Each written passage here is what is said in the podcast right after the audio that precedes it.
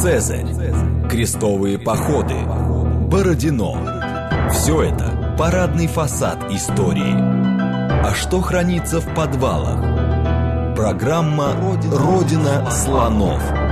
То, о чем ученые обычно не рассказывают, потому что их не спрашивают. Программа предназначена для лиц старше 16 лет. Добрый день, это «Родина слонов», программа об исторических мифах, об истории, которую мы не знаем, о тех фактах, которые вполне очевидны для ученых, но по разным причинам прошли мимо нас. Меня зовут Михаил Родин, и сегодняшний выпуск я хотел бы начать с такой небольшой минутки саморекламы, потому что пятый год э, в эфир выходит программа «Родина слонов». А, многое сделано, с многими учеными мы поговорили, огромное количество тем осветили, и вот мы с группой товарищей решили пойти дальше, и еще и организовали интернет-журнал исторический, который называется «Прошлое». Это журнал, посвященный изучению изучению объективной исторической реальности людям, которые ее делают. А в этом журнале прошлое.ком мы стремимся создать единую среду общения для академических историков, знатоков материальной культуры, археологии и, собственно, людей, которым интересна такая история. Вот, поэтому подписывайтесь на соцсети, это легко найти везде. Прошлое э, пишется латиницей и легко находится. Прошлое.ком — это основной наш сайт. Вот, но сегодня мы, э, естественно, в формате «Родины слонов» будем говорить о одном из болезненных и интересных вопросов а, для нашей истории. Будем мы говорить о большой игре. А, все примерно представляют себе, что это такое. Это э, сложное такое соперничество между Британской империей, Русской Российской империей а, на, в Средней Азии. И, но мы выделим один очень интересный и не очень освещенный аспект этого соперничества. Будем говорить о Тибете. О Тибете в рамках вот этой большой игры. Какую роль он играл, какие события с ним связаны и почему, собственно, в англо-русской конвенции 1907 года обсуждали э, Персию, Афганистан, ну, казалось бы, это все логично, это вот на границах, но еще и Тибет, который далеко, в полутора тысячах километрах от э, российских границ. А, объяснять нам все это сегодня будет кандидат исторических наук, руководитель Центра индийских исследований Института востоковедения РАН Татьяна Львовна Шаумян. Добрый день. Добрый день. Давайте, наверное, начнем с геополитической ситуации. А, что такое Тибет в начале 20 века, конце 19 века? А, в каких он подчиненных отношениях с соседними странами? Какая там вообще ситуация была? Э, вы знаете, ну, Тибет, э, наверное, вы должны иметь некоторое представление об этом, расположен, это ядро Центральной Азии. Это центр Центральной Азии. Это высокогорное плато, э, окаймленное Гималаями, высочайшими в мире горами, э, со стороны Британской Индии. И с точки зрения э, геополитической, Тибет представлял еще интерес, кроме своего вот этого геополитического положения, он представлял интерес в связи с тем, что это резиденция главного ламы лидера ламаистской церкви Далай-ламы. Далай-ламы, который был известен, и э, все-таки это действительно, ну, может быть, мы это не римский папа, но тем не менее для ламаистов и для буддистов Далай-лама это первосвященник и всегда был таковым. Э, с точки зрения э, э, управления Тибет с 1720 года находился под э, сюзеренитетом Китая, потому что китайцы ввели туда свои войска и э, оставили там на постоянное пребывание двух своих представителей, резидентов Амбани, э, которые охранялись э, 200, двумястами э, солдатами э, гарнизона, который при них, так сказать, постоянно находился. Ну, в чем интерес был? В отношении Тибета. А вот сейчас я уточню еще про Китай. А правильно ли я понимаю, что к концу XIX века этот сюзеренитет, он, в общем, был плюс-минус формальным? То есть они особенно не участвовали в управлении страной? Ну, вы правы. Действительно, э, понимаете, это все было связано с самой ситуацией в самом Китае. С ослаблением и китайской власти, и с теми э, революционными событиями, которые там происходили на рубеже веков. Так что формально и фактически суверенитет Китая был достаточно ослабевшим к этому моменту. Но, естественно, что эти обстоятельства могли воспользоваться другие державы, которые были непосредственно заинтересованы в том, чтобы там укреплять свои позиции. Ну, начнем с Британской Индии. Да. Британская Индия граничит, естественно, с Тибетом. И руководство Британской Индии, а в конце 19-го, начале 20 века оно было представлено лордом Керзаном, который отличался, так сказать, такими амбициями, э, направленными на то, чтобы расширять границы э, Британской Индии, укреплять границы Британской Индии, и поэтому Тибет и территория Тибета была достаточно привлекательна для э, руководства вот этого э, британской колониальной империи. Ну, просто Индии. чтобы защитить северную границу. Защищать Китая. О, северную Индии, границу да? Индии, жемчужину Индии, бе- британской колониальной империи, и для этого, так сказать, они были готовы пойти на все. Плюс к этому, конечно, на территории Индии проживает значительное число и проживало буддистов, единоверцев, может быть, не прямых лобаистов, но, тем не менее, буддистов, для которых Далай-Лама, тем не менее, всегда был э, главой, так сказать, их э, церкви. Ну да, наверное, это э, так с политической точки зрения не очень удобно, когда у тебя есть большое количество населения, лидер которых находится за границей, и Как-то тебе не вот это не подчиняется, да? совсем хорошо. Ага, да. да. И поэтому, так сказать, какой-то интерес, который англичане э, проявляли к этому, был вполне понятен. Но я думаю, что этот интерес был понятен еще по одной причине. Потому что в этом регионе у англичан оказались достаточно серьезные соперники. И это была Россия. Мгм. На территории России проживает, и сегодня, кстати, проживает значительное количество ламаистов, буддистов. И сегодня Бурятия, Калмыкия, Тува – это республики, которых значительная часть населения являются приверженцами э, ламаизма и буддизма. Кроме того, просто чистые буддисты в России тоже, э, так сказать, имеют место. Так что я думаю, что с этой точки зрения э, интерес определенный у правящих, так сказать, групп, правящих кругов был. Надо сказать, что, конечно,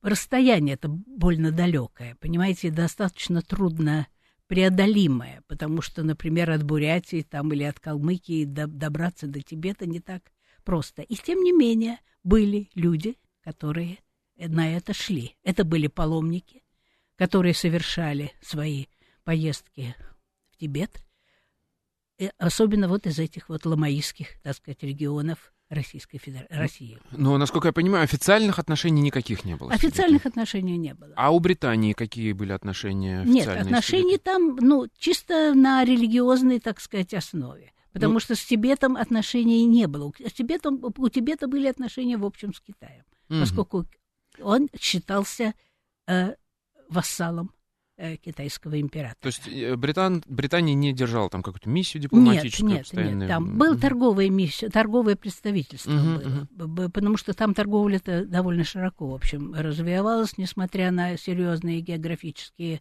э, пре- препятствия в виде гор, там, горных перевалов и так далее. Но, тем не менее, так сказать, э, вот к- таких прямых не было. То есть, как бы, в принципе, а, если мы говорим на начало этого периода, который мы Да. обсуждаем, конец XIX века, более-менее спокойные отношения были, да, но потом они Ну, обострились. больше, больше, ну, были разные, конечно, моменты, которые, так сказать, могли осложнять э, ситуацию, но, тем не менее, в общем, э, ситуация была более-менее э, такой благоприятной. Мгм. Но, и вот тут входят в э, действие э, представители России. В частности, некто Агван Доржиев, бурят по происхождению, э, стал играть достаточно серьезную роль э, в отношениях между Россией и Тибетом. Знаете, ну, что можно сказать? Этот Агван Доржиев родился в 1853 году э, в Забайкалье. И там, так сказать, э, он э, проявлял э, интерес к тому, чтобы совершить паломничество в Тибет.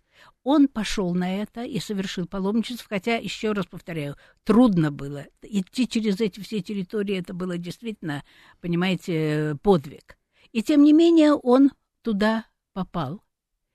И он не просто пришел туда в качестве паломника, а он решил учиться там в возрасте 19 лет.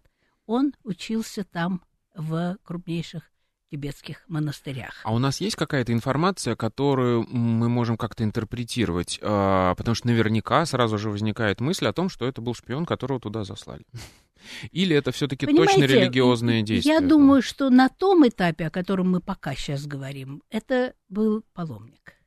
Другое дело, во что трансформировалась эта фигура, понимаете? Это угу. уже более поздний период, это мы можем об этом тоже упомянуть, конечно. Но, в общем, он оказался в Тибете, он учился в одном из монастырей, он оказался, видимо, это был человек, ну, судя по тому, что потом мы о нем слышали, там, читали и так далее, это был человек непростой. Он был в хороших способностей и к языкам, и к, так сказать, познаниям э, догматов э, буддизма и ламаизма, и в результате он оказался э, одним из приглашенных ученых к малолетнему Далай-Ламе. К нему приглашали обычно для тренировок, для обучения его религиозным понятиям, догматам и так далее. Обычно приглашали семь человек от представителей семи крупнейших монастырей Тибета. И вот, представьте себе, от одного из этих монастырей был приглашен Агван. То есть можно сказать, что он там сделал в Тибете блестящую карьеру, карьеру да, да. да. А это Я нормально но для тут, иноземцев? мне кажется, эта карьера была сделана в значительной степени за счет его личных способностей. Угу. Вот так бы я сказала, мне так кажется. А это вообще типичная ситуация для Тибета? Были ли еще примеры того, что вот иностранец вот так продвигался? Ну, вы знаете, я как-то не сталкивалась с этим. Я не знаю, ну, наверное, какие-то люди... Но, понимаете, этот уникальный был случай, который оказался... Э, э, эта вся ситуация имела долгосрочные последствия. Угу. Понимаете, это не просто случайное было явление. Понимаете, Агван Даржиев, будучи человеком не глупым и будучи человеком практичным, вот тут он уже начинает в этому малолетнему Далай-Ламе рассказывать сказки. И не только сказки, о том, что существует большая страна, Россия, что там есть белый царь, который покровительствует ламаистам, и таким образом всячески привлекал к внимание, так сказать, малолетнего Далай-ламы к э, тому, что было связано с Россией, с Россией и с русским царем. Понимаете, и, конечно, э, Против него там были группировки, против него там были, так сказать, группы из окружения Далай-Ламы, которые всячески пытались воспрепятствовать вот этим рассказам и, так сказать, э, тому влиянию, которое Доржиев стал оказывать на малолетнего Далай-Ламы. Но, тем не менее, его позиции, в общем, э, вполне, так сказать, укреплялись. И в результате в 1898 году а Доржиев поехал с первой такой еще неофициальной миссии в Россию. Он был принят при дворе, и, так сказать, ну, он пытался заручиться еще, кстати, поддержкой финансовых российских групп, там, банка э, князя Ухтомского там, и так далее, российско-китайского банка и так далее. Вот, и, но тем не менее, какой-то интерес возбудил он, понимаете, и он возбудил таким образом интерес и со стороны самого Далай-Ламы. Поэтому э, еще тут одно обстоятельство можно вспомнить. Дело в том, что в этот момент Китай находился в достаточно сложном положении, потому что там происходили революционные движения, войны, иностранная э, экспансия была со стороны англичан, там, это, это со стороны моря. Понимаете, и поэтому, наверное, в Китае в данном случае как-то немножко ослабил свое вот такое вот э, э, принадлежность э, к, с, в отношении с Тибетом. И поэтому, в общем, э, в какой-то мере руки развязаны были, понимаете? И тогда уже, когда вторая миссия, официальная, или, можно сказать, официальная первая миссия, была направлена со стороны э, Тибета, э, это уже был 900 год. И тут уже Э, русская, вот эта тибетская миссия во главе с Агваном Доржиевым была принята и государем-императором российским.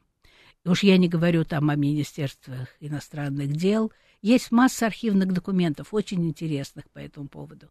Понимаете, как их принимали, как их везли, как они ехали. В общем, это достаточно интересная, понимаете, история. Есть даже фотографии, и тут и есть фотографии, есть, конечно. Дворце, да? И он, угу. да, показано, как Агван Даржиев входит, выходит из Ливадийского дворца. Прекрасная фотография.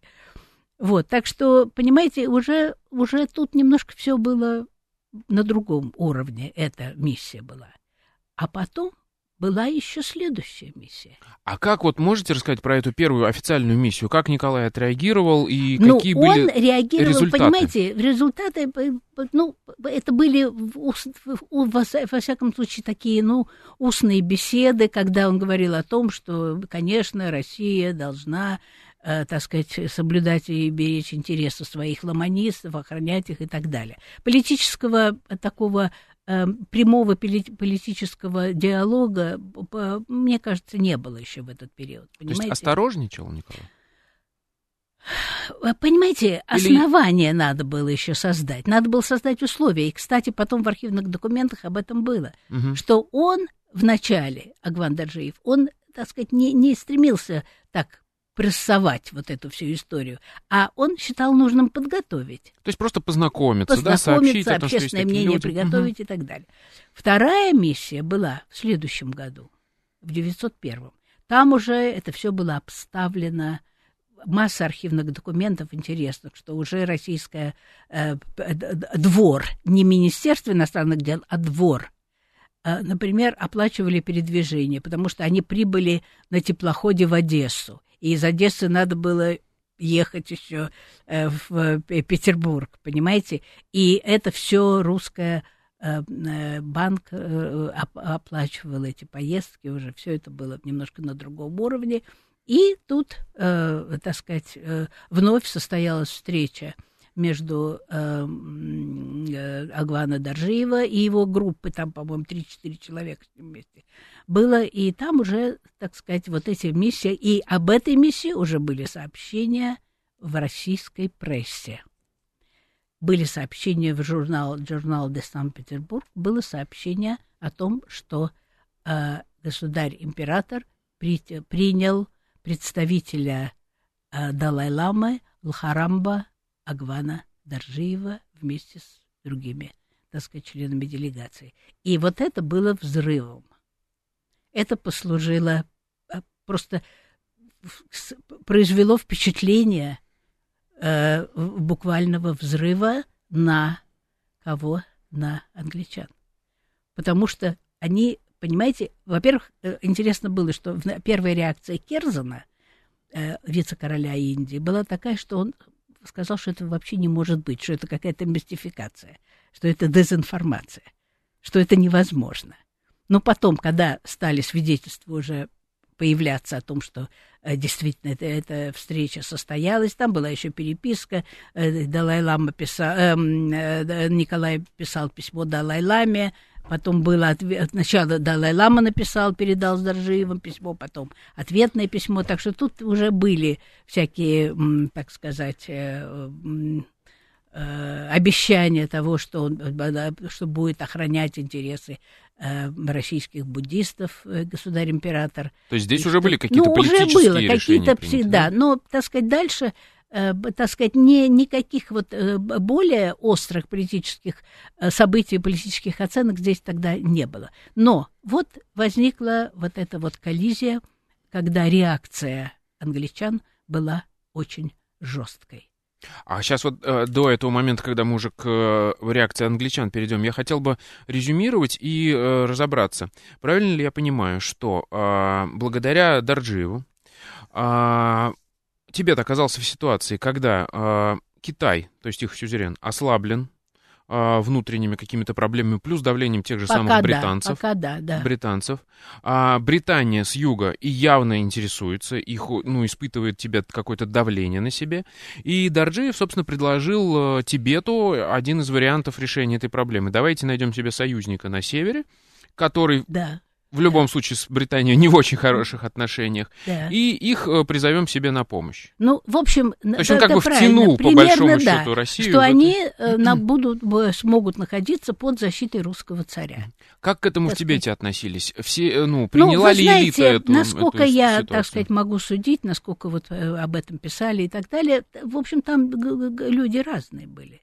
И там, конечно, может быть и большинство, благодаря самому Далай-Ламе, который поверил в это, понимаете, и он, так сказать, э, вот э, как, как писали в архивных документах, там вот эта прорусская группировка укреплялась, Мгм. которая возникла в Тибете. Понимаете, но я думаю, что все это не надо э, трансформировать в наши сегодняшние понятия о том, что такое группировка, Мгм. что такое. Наверное, там это было все немножко по-другому. Но тем не менее, все-таки, видите, раз там Далай-Лама переписывается с царем, посылает ему подарки, царь посылает ему подарки. То есть факт дипломатических отношений Да, уже говорит. какой-то Мгм. был, да. И, конечно, когда э, в э, Далай-Лама посылал в подарок русскому царю золотой песок, бирюзу и верблюдицу, то потом, когда я видела резолюцию, которую сам Николай оставил на этом письме, где Доржиев сообщал ему, он писал, что золотой песок и бирюзу благодари, э, э, принять, а за верблюдицу благодарить. Это что значит, отправить обратно, что ли? Не знаю, вот такая резолюция, я ее читала сама. Вот, так что, понимаете, и вот это вот, во всяком случае, вокруг этого стали масса всякой печа- в печати в международной, мировой, в русских газетах, русское слово. Стали всячески об этом писать, о том, что вот, причем там тоже были разные, ведь, понимаете, Вот да, интересно, как у русских- нас, например, к в русских, ведь в русских э, правительственных кругах России тоже было много разных группировок. Конечно. И там были группировки, которые одобряли, так сказать, эти действия, были группировки, которые всячески, так сказать, осуждали вот это установление этих отношений, э, понимая, видимо, какую реакцию это может вызвать со стороны э, того же лорда Керзена. То есть понимаете? плюсы не очевидны, а Одни отрицательные могло польза... быть. Фу, понимаете, это явно. все было обсуждалось в русской Мгм. прессе довольно широко. Утро России, русское слово и так далее. В этой печати все это было э, публикации мы до сих пор, так сказать, их читали и так далее. Понимаете? Да, я просто хотел отметить, что вот мы с Олегом Алпеевым, военным историком, а, обсуждали а, а, военное планирование а, России в то время и очень а, много говорили, например, о планах вторжения в Афганистан, а, о том, как взаимодействовать там с, а, в Средней Азии. И целые, ну, как бы группировки туда стягивались, и то есть прям это все серьезно прорабатывалось. Но Афганистан-то это ладно, это все-таки тут у нас рядом, а Тибет это совсем далеко, и казалось бы, не очевидно. Понимаете, о, о польза. российской вооруженной Мгм. миссии в Тибет, мне кажется, речи не могло идти. Ну да. с, точки, с точки зрения чисто вот этого геополитического положения. Понимаете, ну попробуйте, пошлите. Ну, можно там небольшой отряд каких-нибудь казаков послать, но не более того.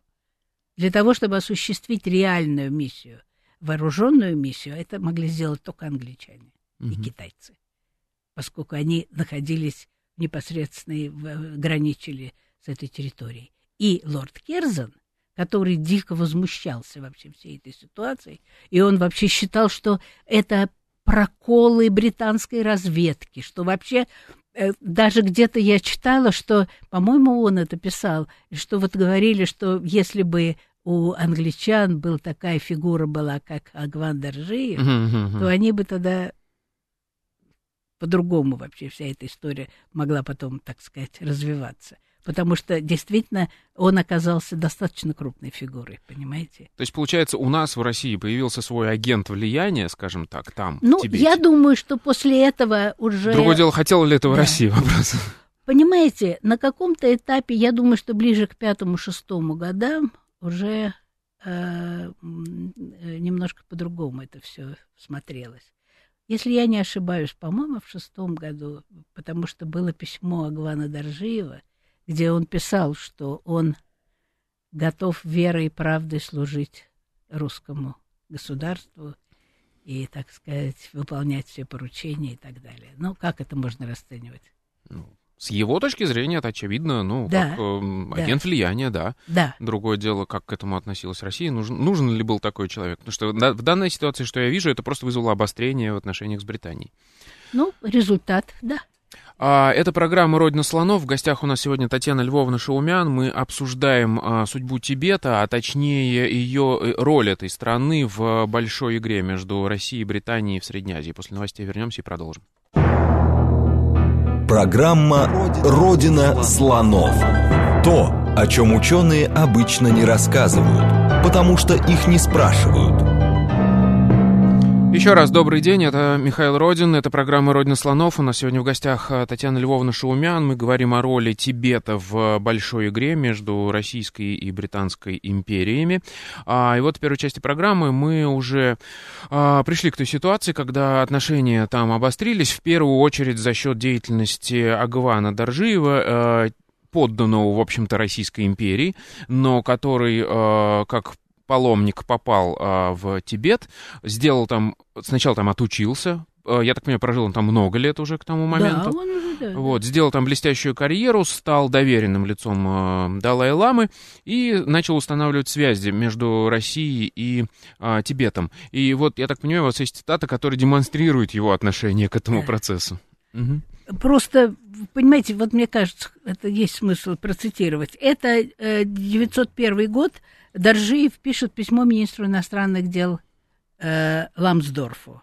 И там упоминает, что поставив целью моей жизни служение людям одной со мной религии, я по мере сил моих старался осуществить задачу наибольшего сближения, сближения между русским правительством, э, высокую защиту которого пользуются племена, исповедующие буддизм, и главой его, к духовному авторитету и власти которого тяготеют эти народы. Счастливый сознанием, что моя слабая работа приносит хотя бы некоторую долю пользы, я не могу отказать себе в желании засвидетельствовать перед вашим сиятельством мою полную преданность делу установления правильных и близких отношений с Тибетом и готовность всегда и по первому требованию служить России в этом направлении, ну и так далее. И вот сложно представить себе реакцию лорда Кирзона, если бы он прочитал это Да, письмо. если он- да, он и так был очень нервный, лорд Кирзон. Керзон, да. И он, конечно, реакция его была, понимаете, э, э, очень жесткая. Понимаете, и сначала вот я говорила, что он даже, как говорится, не верил в то, что это на самом деле. Он думал, что это мистификация какая-то, что этого не было, что этих миссий не было. Но когда он убедился в том, что это все действительно было, то ни, ни- никакого другого решения, кроме как послать э, экспедицию для того, чтобы покорить, так сказать, непокорных э, э, эти группы тибетцев, ему, видимо, эта мысль не пришла в голову. Там большие еще были длительные переговоры между Лондоном и Калькуттой. Понимаете, между... Типа, разрешать или нет, Пока или разрешать или нет. Мгм. И, кстати, между ними разногласий было всегда много, потому что Лондон уже к этому моменту относился к ситуации с точки зрения более общих интересов Британской империи, понимаете? А Керзон продолжал настаивать на том, что главное это о- охрана границ Британской Индии. И, в общем, в результате все-таки в 903 году была направлена вооруженная миссия во главе с полковником Ян Хасбендом была направлена на территорию Тибета. Это был третий-четвертый год. Ну, можно себе представить, поскольку тибетцев, они были абсолютно не вооружены. Англичане шли с современными на тот период, э, так сказать, видами вооружений и так далее, и поэтому они практически беспрепятственно вошли в Лхасу и навязали подписание соглашения о том, что там должна контрибуции Тибет выплатить и так далее. Понимаете, во всяком случае, вот эта Лхасская конвенция, которая была э, подписана в четвертом году, она предопределяла, так сказать, определенные, в общем, э, а- а- обязательства, которые тибетцы должны были выполнить э, перед э, наступавшими англичанами. Но А хочу можете перечис- сразу... перечислить, какие были условия поставлены? Ну, перед там, тибетцами? если я не ошибаюсь, там были э, э, условия, значит, выплата контрибуции, они должны были выплатить. Потом они должны были э, дать возможность англичанам установить торговые пункты, торговые рынки которые должны были быть там на территории. Кстати, рынки-то были вообще. Mm-hmm. Вот. Так что вот э, в основном все-таки дело касалось вот денег, которые они должны были выплатить. Но понимаете, что дальше произошло? Все-таки вот эта напряженность, она немножко спадала. И поэтому, когда дело дошло до реального осуществления этой э, э, конвенции Лхасской, то сумма была уменьшена контрибуции. Вообще как-то пошло это вот на... Все-таки это уже был четвертый год. Это был четвертый год. То есть, получается, Понимаете? как бы а, Британия ну, точнее, не Британия, а лорд да, Керзен да. В, в лице лорда Керзена да. просто показал мое, что называется. Да, не и трогайте, там еще да, в этой вот конвенции это... были пункты о том, что э, какие-то территории должны были быть, находиться под юрисдикцией. В общем, вот такого рода. Причем они тоже не, в какой-то мере противоречивые. Там не, не все они могли, так сказать, быть выполнены. Так что эта конвенция постепенно, вот у меня, у меня было такое впечатление, что она постепенно как-то Э, ее значение, так сказать, снижалось, понимаете? И потом к этому моменту уже начались э, франко-английские, англо-французские переговоры в Европе. Уже Германия стала выступать в качестве, так сказать, угрозы для э, вот этих стран – Э, и тогда уже стали образовываться вот эти коалиции, объединения, которые должны были противостоять англо-австрийско, э, англо-австро-венгерской, вот, э, так сказать, конфронтации, которая возникала на, в самой Европе. Понимаете? И тогда начались англо-русские переговоры.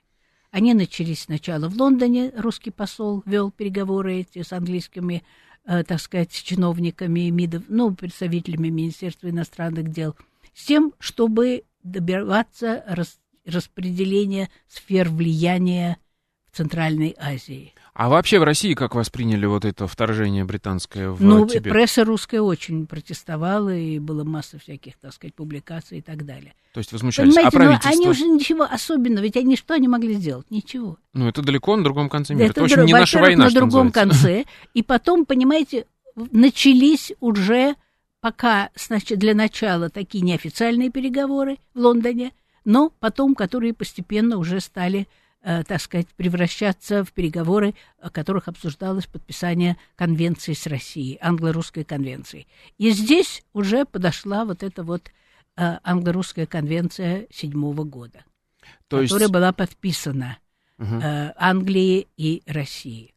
Вы знаете, она заключалась? а к тому времени интересно, что Керзон уже ушел в отставку, его не было, угу. потому что вот эта экспансионистская политика, она уже стала так сказать, э, ну, э, ее роль ослабела. И уже другие силы политические в той же Англии стали понимание необходимости так сказать, замеряться, так сказать, с Россией в условиях угрозы со стороны Германии. То есть, получается, в Англии поняли, что Керзен а, обостряет ситуацию, Конечно. а этого делать он сейчас был, не нужно, общем, и его поэтому он убрали был экстреми... Ну, если угу, по нашему да. теперешнему э, терминологии, то это он был экстремист вообще, угу. как человек, понимаете? И он уже ушел в отставку, его убрали.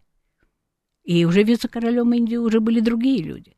Понимаете, и тогда, когда шли вот эти переговоры, то надо было с Россией договариваться о разделе сфер влияния э, в Азии. И какие были сферы влияния, вы посмотрите. В состав этой конвенции были включены, по крайней мере, три пункта. Это раздел влияния в Персии, раздел влияния в Афганистане и был включен Тибет. Казалось бы, где Россия, где Тибет. И тем не менее Тибет был включен в, в текст англо-русской конвенции 1907 года, которая определяла расстановку сил накануне Первой мировой войны.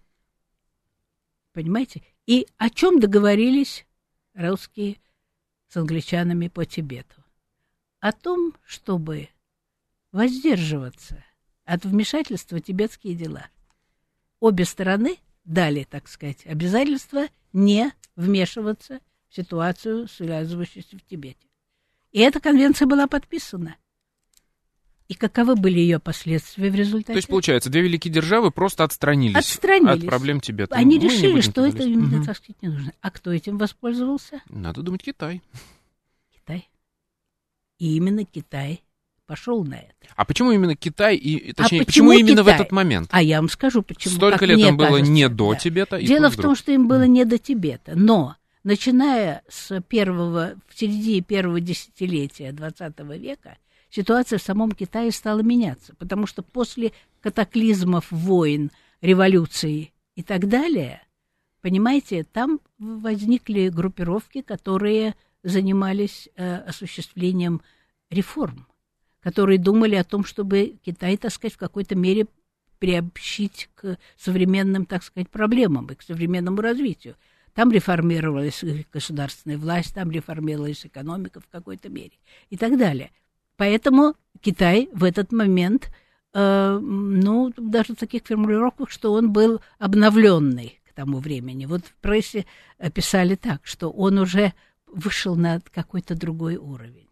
Понимаете? И поэтому, естественно, что ситуация, складывающаяся в Тибете, не могла их не беспокоить. И не могла их не интересовать. И поэтому там стали появляться и люди, которые, э, так сказать, э, считали необходимым укреплять позиции Китая в Тибете. И это в какой-то мере сопровождалось и достаточно такими э, насильственными методами, потому что э, вот те люди, которые, те экспедиции, которые направлялись в Китай, э, в Тибет со стороны Китая, они часто сопровождались, есть несколько таких имен, вошедших в историю, которые, э, о которых много писали, как о, э, так сказать, тех, кто подавлял самым жестоким образом все, так сказать, то, что происходило в Тибете, разрушали монастыри, убивали людей, там, ах- захватывали земли. Потом началась еще, знаете, колонизация э, земель со стороны китайцев со стороны Восточного Тибета, там стали, понимаете, они захватывать лучшие земли э, для сельскохозяйственных угодий, так сказать, и на- там таким образом укреплялись позиции э, Китая. То есть это происходило уже регионе. после седьмого года, Это после англо-русской после, конвенции. это был шестой, седьмой, восьмой, А, девятый, вот так вот. Мгм. Потому что вот эти экспедиции вооруженные, о которых я говорю, это был примерно 10-11 год. Понимаете, 10 год. Но потом что произошло дальше? Мы с вами знаем, что в Китае произошла революция синхайская. Это был 11 год. Понимаете, и поэтому те отряды военные, которые находились китайские на территории Тибета, они были в полном разгроме, полном э, они перестали подчиняться, так сказать, своим командирам, и полное было разложение армии, м- маньчжурской э, э, императорской армии, которая была расквартирована на территории Тибета. Там был полный раз- разгром вообще. И ситуация, конечно, была достаточно сложная. И то есть в этот момент, я так понимаю, после 11 года, после вторжения военного, да. все-таки Тибет как-то мог э, В общем, самостоятельно они хоть как-то, жить. э, понимаете, хотя, еще раз повторяю, последствия для самого Тибета были ужасные, потому что районы целые были разграблены и разрушены. Понимаете, так что это все было непросто. Понимаете, теперь так, Россия уже в это время не участвовала ни в каких этих делах. У нас там Англичане тоже в война какой-то закончилась, мере... нам вообще не до Да, этого. кстати, в России было, это я уже, Да. надо было упомянуть это, потому что России вообще не до этого было. Мгм. А уже, а революция? Да, назревает русская. уже все рядом. Так она была просто в пятом году. Ну, я имею в Понимаете? виду, Да, я да, сейчас да, да. уже новое. Так что это все было, Россия была крайне, э, так сказать, руки у нее были связаны. Она не могла. И уже не Россия, и даже не англичане уже не стали, так сказать, думать о том, как быть. Понимаете, с Тибетом. Тогда возникла идея созыва тройственной конференции. Но уже они не могли без участия тибетцев эту конференцию проводить. Правильно? Это была англо-тибето-китайская конференция. Нас, наших там уже не было. Нет, нет, Россия уже все, Россия забыла. Мгм, мгм. А потом Россия революцию устроила, Мгм. там все было свое. Понимаете? И они... э, Симлинская, да, конференция? Это А, вот вы- Симла. Симла. мгм. Да, это вообще потрясающее место, где обычно проходили многие, так сказать, подписывались международные соглашения. э, это такой курорт был. В, это была летняя резиденция вице-королей. Угу. Кстати, там до сих пор есть вот эти дворец вице-королей, в котором находится такой научно-исследовательский институт, центр, в который можно ездить работать туда. Так что это действительно климат там прекрасный, это в горах. И вот там была созвана эта англо-тибето-китайская конференция.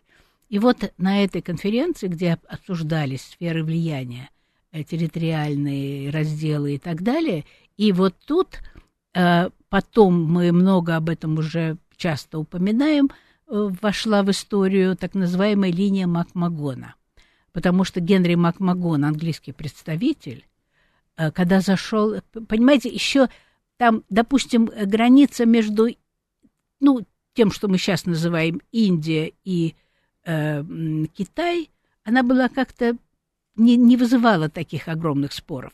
Вызывали споры граница между внутренним и внешним Тибетом. Это вот такая вертикальная должна была проходить граница, которая отделяла э, э, внешний Тибет, который имел большую автономию, угу. и, и внутренний, который как бы был более считался частью Китая, понимаете? И вот эта граница была спорной. И тогда Генри Макмагон взял красный карандаш и провел толстую линию, которая шла, разделяла внутренний и внешний Тибет, и потом шла вдоль Гималаев, там, где граница между Индией, Британской Индией и э, Тибетом.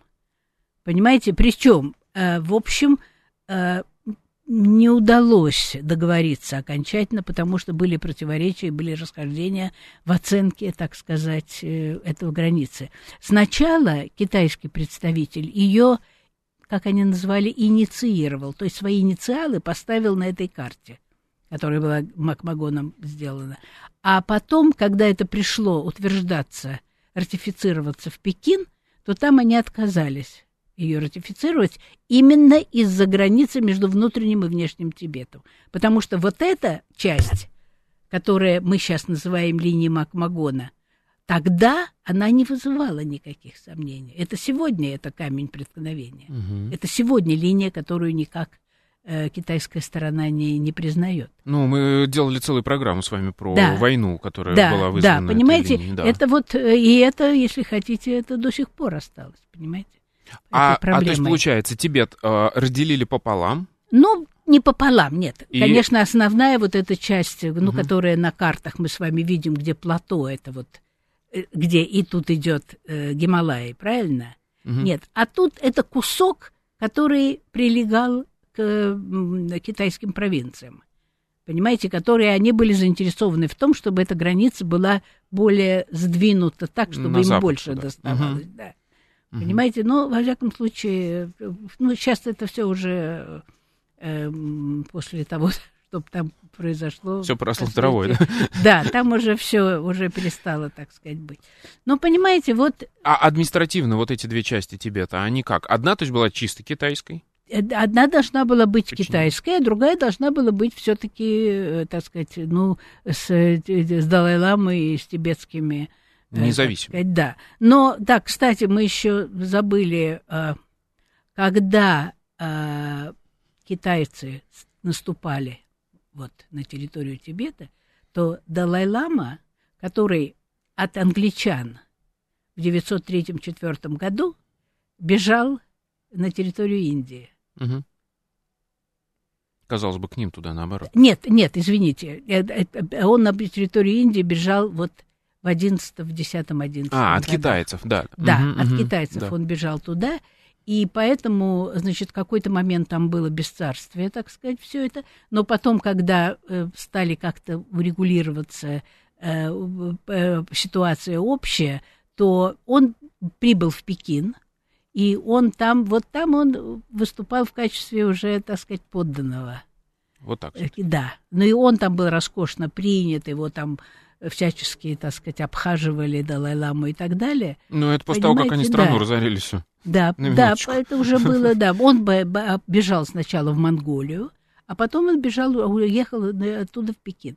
И таким образом получилось так, что потом уже он, как было сформулировано, со всеми возвращенными ему почестями, он вернулся на территорию Тибета обратно.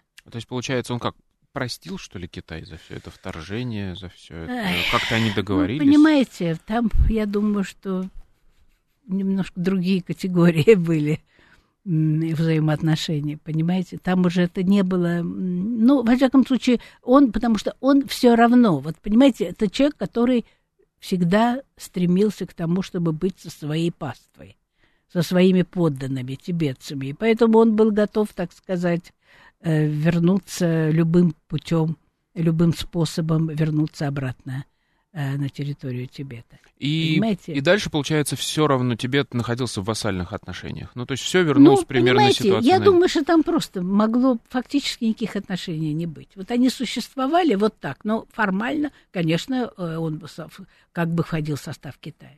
Понимаете, потому что никто его не отделял. Но была попытка провозгласить независимость. Далай-лама попытался это сделать. В каком году? Это было 13-й год. Угу. Вот. И, кстати, для того, чтобы подтвердить свою независимость, был подписан Тибето-монгольский договор.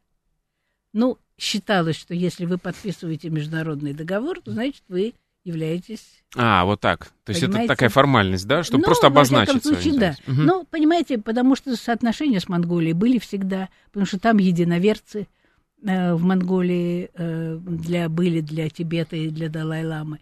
Между прочим, сейчас Далай-Лама туда ездит, по крайней мере, поскольку к нам он не имеет возможности приезжать. А э, в Монголии он поддерживает отношения. И чем закончилось это, закончился этот демарш, так скажем? Да ничем. Ну, То подписали они этот договор, да. Нет, там не, от последствий практически, угу. насколько я понимаю, там особых не было.